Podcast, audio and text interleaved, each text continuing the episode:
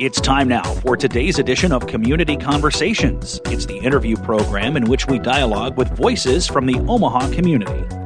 And here's your host for Community Conversations. Let's welcome Cami Carlisle. Well, hi, Ryan. It's finally Friday. We even got some snow. It kind of feels like winter. But the good news of today is my good friend Brad Meurrens is here, and he is the Public Policy Director for Disability Rights Nebraska. Brad, good to see you again. It's good to be here, Cami. How you doing? Yeah, I'm doing all right. Good. I'm doing all right. We're we're halfway through the session, and I have all my fingers and all my toes, and I haven't been fired yet. So. Good, good. Well, you know, I hate to even go back to last year, but I just want to just just a slight recap for those of the, maybe that were living under a rock. Last year we didn't get a lot done. Uh, yeah, there were some things that got done. Uh, what they uh, the the brouhaha that was around the the different the reproductive rights Yes. bills and the, the the trans identity bills Mm-hmm. really kind of plugged things up. Um, but what they did uh, instead was um, they utilized what they call Christmas tree bills. Mm-hmm. Uh, and basically, the idea, the reason why I call it a Christmas tree bill is that they say, we'll take a bill that's moving through or Yep. a bill that has to get passed, right? Right. Uh, and then they'll add, uh, they'll hang other bills like ornaments on Yep. the tree. and so there were, uh, they also call them omnibus bills. Uh, and so that was the tactic to get around the filibuster. Yes. Uh, and so what it they didn't pass a whole lot of bills, Right. But they passed several bills with a bunch of other bills attached to them Yes. as writers. So, Mm-hmm. uh, you know, so like for example, Senator McKinney's bill about the pre-K through second grade suspension prohibition Oh, that's on right, that. that's right, yep, yep. That came in as a part of the uh, I think ju- judiciary bill or something, Right. like, yeah, omnibus bill uh, or education omnibus bill. Um, you know, we were able to get um, some language around um, developing poli- a, a model policy for student behavior and classroom management. Uh, as and I was really happy about that because it, we saw that as a uh, an alter- a better alternative uh, approach to classroom and behavior management uh, than what Senator Murman was proposing in 811 and Right. physical intervention. So, uh, while it may not have appeared that they had the same quantity of bills that they Right. normally do, uh, they hit, they Yeah, attached they- a lot of them onto other yes, bills. and I always find that so bizarre, but I get it. It's moving. Let's just stick it on there. well, and it makes it it makes it difficult too because you have to you have to really track yeah, you got to pay attention. because that bill that that was its own separate bill, LB Mm-hmm. one two three, is now an amendment eight four seven to Right. LB four five six, and you're like, what? exactly. So Ooh, last year it was make- crazy. Yeah, it- you gotta you gotta stay on the toes, but that's okay because what I tell what I always tell people is that just means that you need to get in touch with your advocacy organizations more Mm. because I'm following those bills. I'm tracking them. If you, if Mm-hmm. Right. you want to know where this bill is at and it's Yeah. on my and it's on my list, then I'll know where I'll be able to tell you where it's at. So Yep. you know, I'm tracking them. So I always tell people, I'm like, especially in when you've got that situation where you've got a lot of those hidden bills or bills that are being t- attacked onto here or language from this bill is being attacked you don't have to do all the work. That's my, I'm doing that work too. So I always tell people get in touch with your advocacy organizations. Oh, yeah. and they'll know what's going on. Trust me, Brad has quite the list. I've got it right here in front of me. Yeah, I go through a lot of bills. Well, I know, and I, it's amazing that the work that you guys do. So, tell us really quick before we get into this year. Just remind our listeners what Disability Rights Nebraska does in a nutshell. Oh, sure. Uh, uh, Disability Rights Nebraska is the designated protection and advocacy organization for persons with disabilities in Nebraska. Uh, and our main charge is to advocate for the and protect the rights of persons with disabilities in Nebraska. Um, really focused on abuse and neglect, preventing abuse, rectifying abuse and neglect, looking at um, getting people with disabilities to live and living in the community, thriving in the community, and not you know warehousing people in institutions.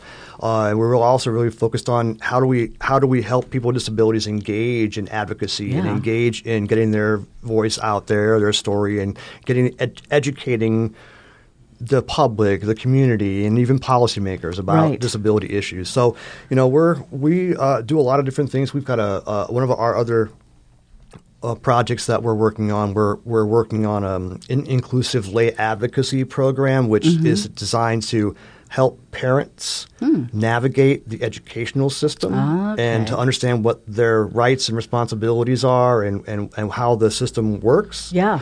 So that they can advocate for themselves or a child and then to help other parents to n- learn how to navigate the system. We're also looking at a, a, a project on supported decision making as an alternative to overbroad or undue guardianships and as a tool to uh, help promote and enhance the self determination of people with disabilities and, and to, you know, preserve their rights to make choices in certain areas uh, and then provide them supports in other areas. So Right. we've got a lot of things going on, but basically, we you know we uh, we're the protection and advocacy organization. Uh, at, there was federal legislation passed in the mid '70s that were that required all the states and territories to have a protection and advocacy organization. That's so, right. so we're we are that for Nebraska. Well, thank you. And you know, I'm, I really do want to uh, kind of focus on what you said about being an advocate because you can go to hearings, and we, I don't know, are we one of the only places where you can pull a senator off the floor and talk to them? Uh, I don't think we're the only ones. We are the only unicameral in the true. country. That is true. Which is nice because I, I think, uh, anyway, at least for at least from my position, Mm-hmm. uh, is that I've got we've got forty nine people to convince, or Yep. twenty five to convince. Right. We only have forty nine people. You don't have to get your issue in front of uh, you know the House and then the Senate and then have a compromise bill and all. Right. It, it, which I also think makes I don't know. I get this. I get the sense that you know our legislature and our unicameral was much more immediately responsive Yeah. Mm-hmm. to the citizenry than you would have one of those where you have the the huge hundred person Senate and you've got the two hundred person House. Right. They're you know it's really hard to get into those folks. But uh, Nebraska, well, just as a matter of fact, uh, two days ago, Mm-hmm. I, in preparation for this interview, uh, I texted or I sent an email to. Um, uh, senator saying, "Hey, uh, what what is the status of the mental health director in the corrections? And Yeah. what what's the backstory on 938?" I got an I got an email back within an hour from the from the senator saying, "Here's the backstory. Here's what's going Wow. on with your boom boom boom boom boom. And if you had any work, thanks for reaching out. Here's the backstory. Here's what's going on with the mental health director. Here's why I'm pu- introducing this bill. If you had any more questions, please let me know. Thanks, John." Wow, love it. Yeah. But I think also people don't realize as citizens that you can write a letter, you can send an email, you can call, and if it's not the senator, it's your staff that hears it and they relay it to the senator. Mm-hmm. So it's like it's a pretty good deal here. I mean, you can literally talk to your Yeah, senator. The in fact, uh, the above the north door of the Capitol, I think it's Okay. Mm-hmm. the north door, is chiseled into the rock, into Uh-huh. the the uh, limestone or whatever it is. Uh, it's chiseled in there. Uh, the salvation of the state. Is watchfulness in the citizen. The idea being is that we want the citizens to be part of and watch the legislature, and we want them to engage with, with the Yeah. legislature. And they even they intended the legislature to be a, what they call a citizen legislature. The mm-hmm. idea being that the legislature would be, compr- would be will be composed of citizens would, would come out of their private private lives, do their public service, and then go back into private life, right? And so the whole idea of the legislature, and I think, and the way we have set it up, um, is really responsive to the public. It- all the every single bill that gets introduced is guaranteed to get a public hearing, Yep. unless it gets withdrawn or they, Right. you know, so it's going to get a public hearing. Right. It's open to the public. Yep. You have every right to go and say your piece, give some information, your perspective on Bill 1, Bill 2, Bill 3, whatever the bill Yep. number is. You have every right to email senators, call them, ask them questions. What, what are you doing? Why is this bill being done? What's Right. what's the story? They're they're happy to tell you. Yeah. In fact, I ha- I mean they want to know. Mhm, they do. Um, and so I, I always encourage people. I'm like, you know, they, they want your information. And I always say, how often do you get someone that really truly wants your opinion and wants you to tell them what you know? When you get someone that, wants to know, you, you should take them up on that. Yes, you should. And I always tell people, you know, it sounds and seems intimidating, but I'm telling you right now, I've I've seen a lot of senators. They don't float. Yeah. They don't. They don't float. They walk left, right, left, Yeah, right. They're just like us. And yeah, and Yeah. they want, they Mm-hmm. encourage people to come and talk to them. Um, so I always say, you know, they they they put their pants on one leg at a time or whatever, Yep. right? And uh Uh-huh. they don't float. Nope. Uh, and they need information because I always say they they only know what they know. Exactly. They don't know what they don't know. And they'll be the first ones to say, I don't know anything about uh, uh, pediatric psychology. What do I need to know? Exactly. Bec- because I have to make a decision. I have this bill on the floor, or I have this this issue or this bill, and I have to make a decision. Like I can't pass the decision. I have to make a decision, yes or no. Right. Right. And the and we all know the best decisions are made with the best information. And Right. the more information that you have, the better your decision is going to be. And the more variety of information that you have, the better decision you're going to make. So that's why I always say, hey, get in there. They- Yeah, exactly. It's, not scary. No. Uh, I have all my fingers. I have Yep. all my toes. Me too. I, I, I haven't had my liberty deprived, and Nope. I've and I've worked with them for 22 years. And Right. so I always, Wow. yeah, it's not. You should go in there. They're not going to yell at you. That's In- amazing. You hardly have any gray hair. no, well, uh, it's uh, it's it's there. After 22 years It's with there. them, whew, that's It's a long there. time. Yeah. Well, let's talk about some of the stuff you're working on now. Sure. It- it's a lot, but uh, it, it looks like you're working on things ranging from housing rights, mental health. What are some of the bills that have the biggest stakes for those that are disabled in our state? Well, you know, I think uh, I would say it's the housing. One of them would be the housing bills. Uh, there's there's three or four housing bills. There's several housing bills. Three that I can talk, think of off the top of my head. There's, were on our radar anyway. Okay. Um, that would give money to. Um, it would, it would it would give ten million dollars. One of the bills would give ten million dollars to the Affordable Housing Trust Fund. We like that bill uh, because obviously affordable housing is important for persons with disabilities. Also, recognizing that affordability is important, but accessibility is also important. Our argument last year on the housing bills in the last session was uh, affordable housing is great, but if you can't get into the affordable house, it doesn't do you any good. Exactly. And so uh, we want to rem- we're we're going to take this opportunity to remind them uh, that it's not just affordable but accessible housing. And uh, I think LB thirteen twenty three I think is the one that I'm thinking about. yes. Um, uh-huh. uh, it, it also one of the eligible or authorized uses of the Affordable Housing Trust Fund money is guess what? Making houses accessible for families with disabilities. Oh, look at that. Yeah. So Wow. so we're we're happy to see the influx of money there. We're Good. also happy to see uh, there's another bill that would uh, give I think it's 10 million or it would give uh, uh, several several millions of dollars to the Nebraska Hmm. Investment Finance Authority. I think it's authority or agency, NIFA. We call it Yes, NIFA. yeah. Uh, and uh, in order to develop affordable housing, uh, we're really excited about that because uh, we worked we've worked with NIFA. We have a good relationship with them. I, I've talked I talked to them, uh, and there was a legislation introduced last session, LB two seventy eight, I think it was, that required Mm-hmm. NIFA and the Department of Economic Development to work together to find federal grants Ah. for affordable and accessible. Housing. In fact, I said, Got it. thank Okay. you for including the word accessible Yes. in this bill uh, for persons with disabilities. And so I think that bill, uh, I think, uh, is because one of the things I talked to John Turner at NIFA about was, you know, this is a great idea. We need affordable and accessible Yes. housing.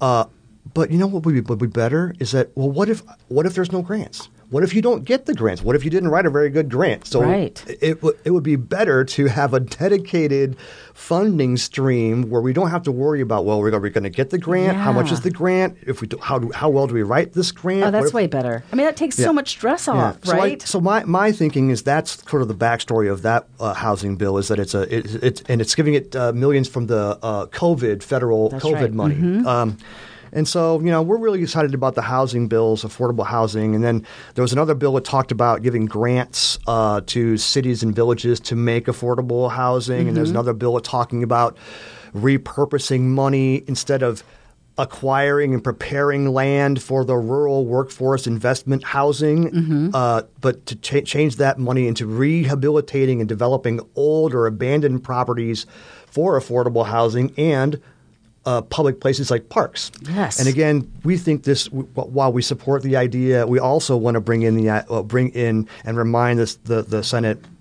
the senators about. You know, it, they need to be accessible public parks Yes. as well. So again, Yes. re- so we think that we're really excited about the affordable housing bills because affordable housing is really important, how, especially for persons with disabilities. Um, and a lot of the housing is not accessible for persons with disabilities. So we're excited that there's been a some significant uh, push on, on housing and, and looking at affordable housing, and we're going to remind them again about accessibility as well. I, and I don't want to give them the give you the impression that they don't get the accessibility issue Right, or right. that they don't understand it or, or they're like, oh yeah, yeah. It's just kind of like I had I was uh, I was c- calling candidates that were running for off- legislative seats uh, m- several years ago, and I called, I contacted this one uh, candidate, uh, and uh, he said uh, his staff said, um, "You know, I'm really glad you called, Brad." I said, "Oh, well, okay." Uh, and they said because we have a person with disability on our staff, and so does our opponent, and we've never thought about disability policy. and so, That's it- painful. Yeah. Well, I think you know, it's the, I think it was that if you don't live it, or if you're not around it, You know what? you don't totally see right. it. You know what? You're right. And I've said that before on the air. Until I started here, I was never aware of how inaccessible the city is for blind folks. Mm-hmm. And when Ryan became my good friend, boy, howdy, do I see it everywhere. Yep. But you're Well- right. I wasn't aware until I came here. I, I call it I call it building your disability lens. Yeah. And what I try to teach stu- my students at, and uh, uh, and advocates uh, and interns is I'm like, I want you to go around and I want you to I want you to see the issue before it becomes an issue. Mm, I like right? that. Yep. And I give them examples. I'm like, look at look at this door. Mm-hmm. It's just a regular door. Yep. It's got a handle on it. It's an old timer door. It's got a big old brass handle on it. Sure. And I say, is there? Any, or, and then we and I show them a picture of like um, you know, the the buttons on an elevator, right? Uh, and I say, uh, and, and then I show them a picture of like a gravel parking lot, Mm-hmm. and I say, is there anything, anything out of the ordinary here? Anything, these are things you would see normally on a, and wouldn't even think about on a, on a normal day, Right. right? And like, yeah, yeah, yeah. And then I show them the, uh, we produced this video at our office where we where our uh, one of our friends, Jody Faltis, goes around and shows how these things that seem normal Right. and okay and normal for everybody else are difficult for her. For example, she says. The buttons on the elevator are too high for me. I can't. I can't reach them because her cerebral palsy Ah, means it, has, it interferes with her ability to grasp things. Mm-hmm. Uh, and so she's like, I can't grasp the doorknob to to turn it. So I have to wait for someone to s- Oh. walk by and let Mm-hmm. me in Right. uh, or you know I can't reach. I, I, she said I have to swing my purse and hit the button and hope that I hit the right floor button. Oh my button. gosh. She said, or I got to wait for someone Right. to do- you know. So I always try to say, you know, look, and I've been fortunate that I've been around enough people with disabilities. I can kind of see those things as I've seen it Yeah. being disability. Yeah. Mm-hmm. I call it disability adjacent.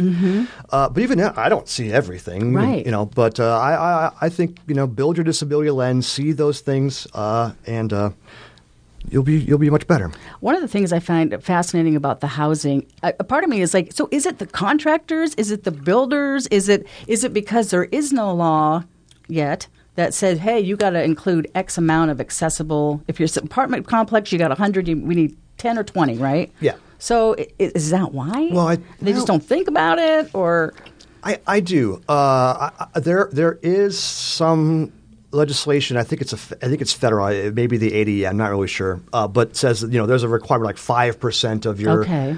Uh, has to be accessible. I don't exactly. I think it's five percent. I heard that in a conversation a little bit ago. Uh, but um, I was at a, I was at a, I was presenting to the Behavioral Health Advisory Council um, last year, and I was talking to them about housing because housing is also an important issue for persons with mental health. Um, and so we, and so um, I was talking about housing. And I mentioned accessibility and talked about accessibility is important. It's just as, it's just as important as affordability. And I talked about accessibility being things like there's no stairs, right? Uh, ramps. that the, the maybe the light switches are brought down so that if you use a wheelchair, they're not you don't have, you don't have Right. to Or counters, reach, up- yep. or counters, electrical, all that, right?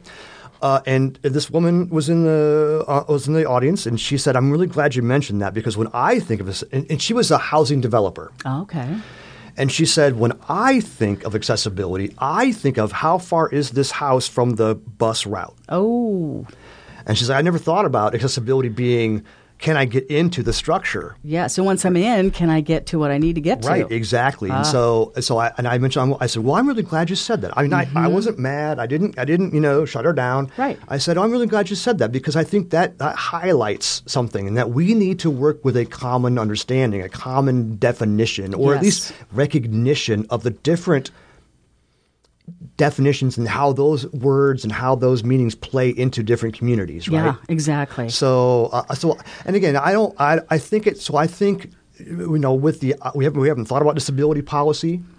We think of I think of accessibility as as a completely different idea than what Mm-hmm. you're presenting.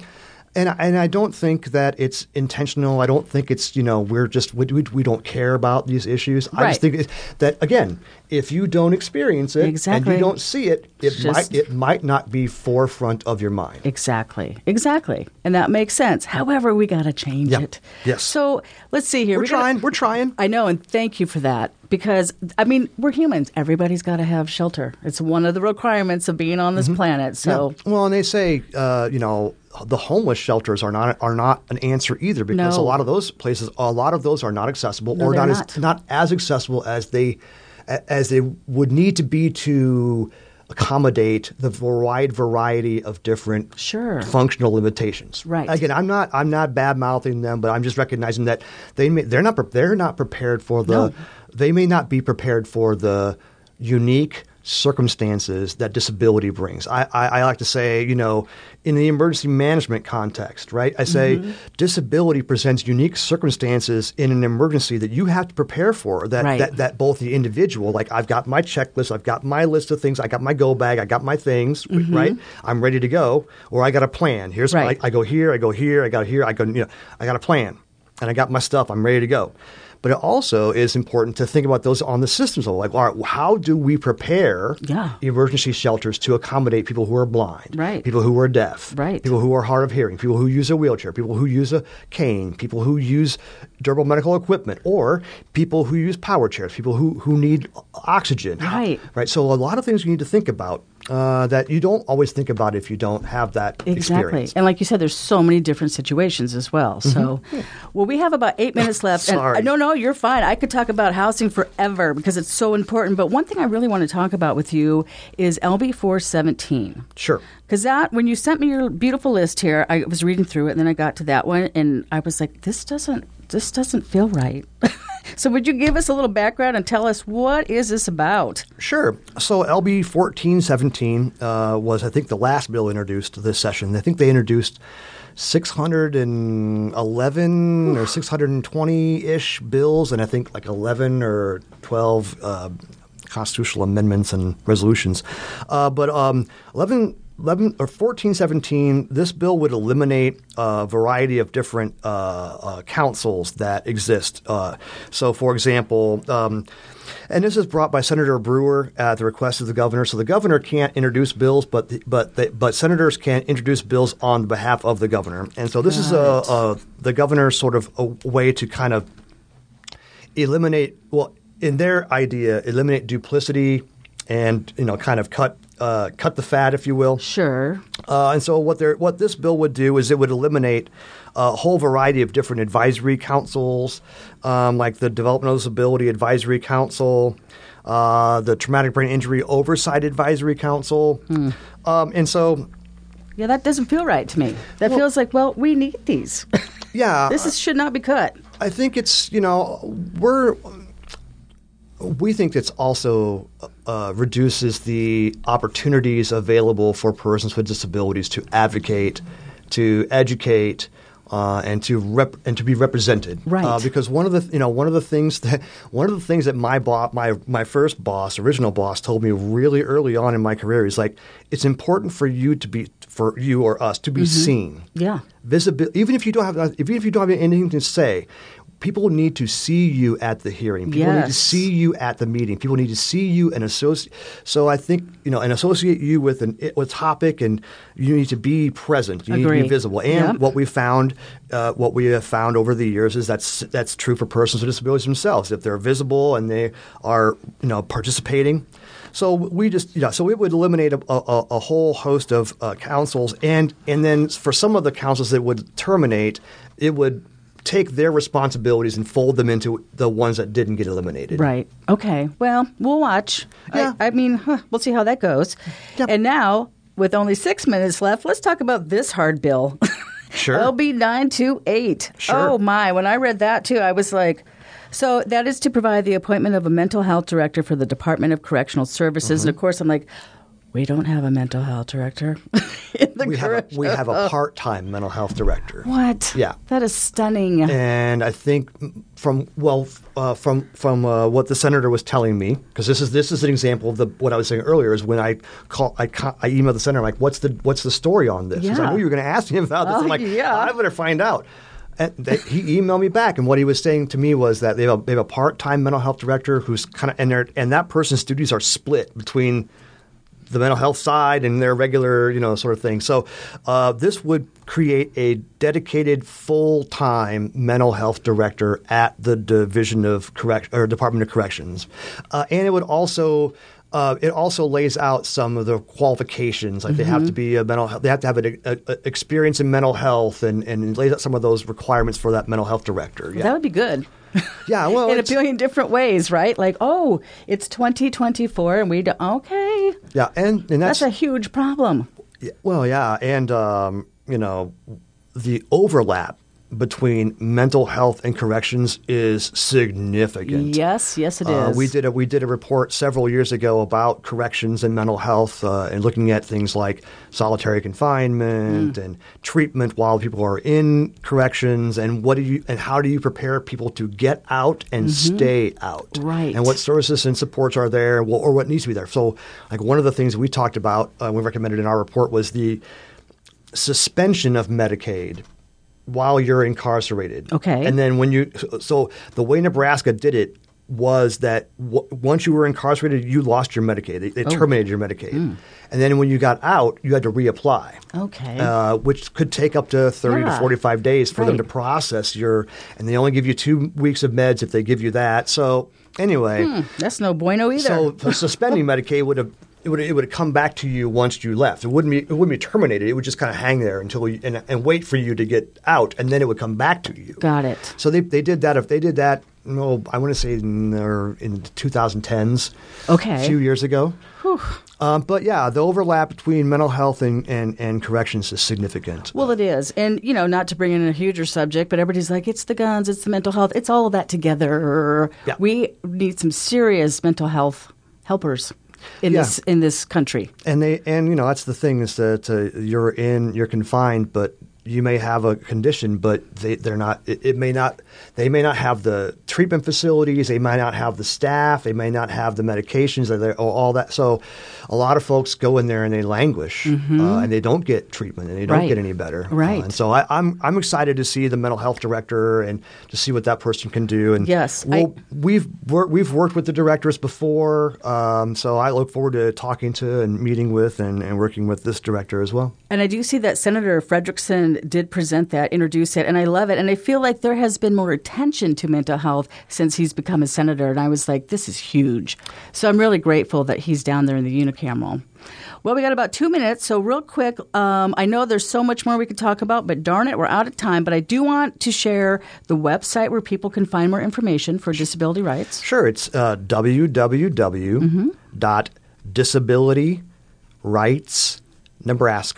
www.disabilityrightsnebraska, all spelled out, Okay. uh, dot org. Nebraska spelled out too. Yep, uh, yep, yep. Okay. It's all spelled out. then- DisabilityRightsNebraska.org. And how about a phone number?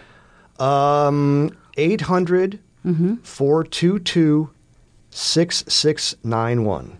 Our office is in Lincoln. We're in South Lincoln, right across from the South Point Mall. So you can do a little retail therapy and then come visit us. I love it. Then totally. go, and then go back for some deep dish pizza at Old Chicago. Oh, that sounds delicious. Well, we're halfway through the session, Brad, so I'll give you a shout before it's over, and then we'll check in next year too, because we've got a long session next year. So, Yes. good luck. Thank you so much for always looking out for all the disabled folks in Nebraska. We really appreciate the work you do. Well, I appreciate the opportunity to talk and uh, to have a talk with you today and to tell what's going on. Well, thank you. Well, Brad, take good care, and we'll check back in. Ryan, we're going to send it back over to you. You've been listening to Community Conversations on Radio Talking Book. This is the program where we dialogue with voices from the Omaha community. And this is the Radio Talking Book Network in Omaha, Nebraska. We've been proudly serving our blind and visually impaired listeners for 50 years. Radio Talking Book is brought to you with the cooperation of KIOS FM in Omaha and statewide through the facilities of Nebraska Public Media. Thank you all for being loyal Radio Talking Book listeners and supporters.